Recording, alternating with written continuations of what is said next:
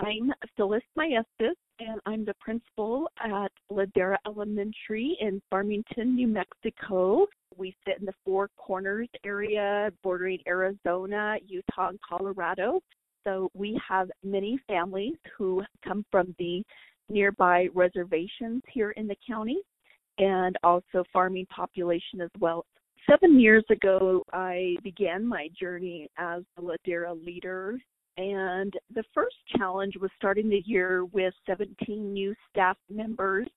Also, the school was still at the beginning stages of new district boundaries, meaning new students with diverse economic and ethnic backgrounds had recently joined the school community. Some key improvements we knew we needed to make were the change of mindsets of working with all students and being responsible for the learning of everyone. There was a belief by many that students on IEPs were not classroom teachers' responsibilities. It was misunderstood that they were responsibility of special education teachers. The work of PLCs was our first big step to closing the achievement gap. I knew that improvement needed to be made by observing the conversations happening in professional learning communities these sessions weren't necessarily about student learning at first. They were focused on activities or discussions about student issues outside of the classroom.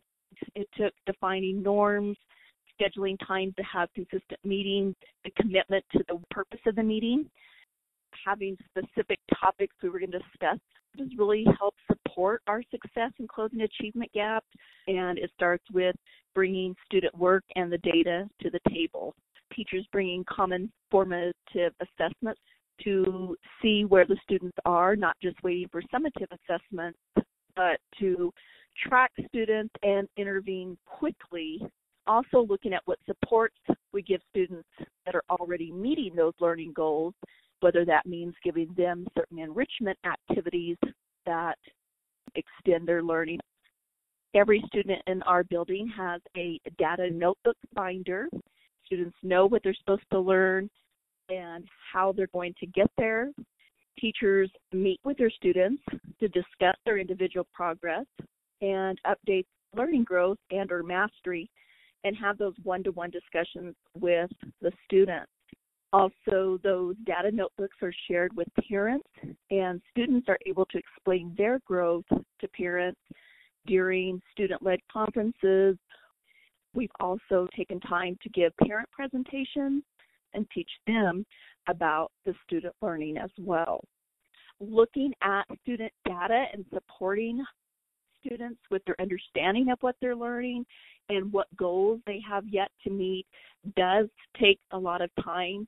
It is something that we have decided as a school that we are committed to because we have really seen improvement in achievement.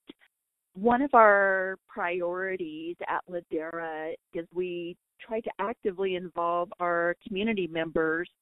We have a teacher who leads a stock market game, which students go out to our local retailers to help them with that project. We also have Native American families that come in to teach about the Native American culture. We have a couple of staff members that have led a heritage dance group for heritage Hispanic dancing. We have parents that come in and share their art talents. For other schools who want to learn from our Closing the Achievement Gap success, I believe it's imperative that relationships are built within the staff first. You have to trust that everyone brings fresh ideas and knowledge to the table.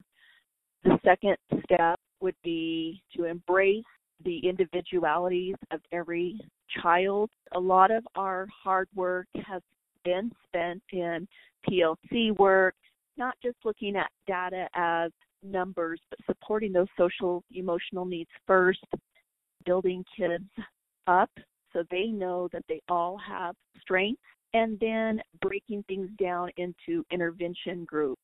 And as you work with intervention groups, they're not tied to that specific group all the time. Your intervention groups may change weekly or monthly, whatever the need may be.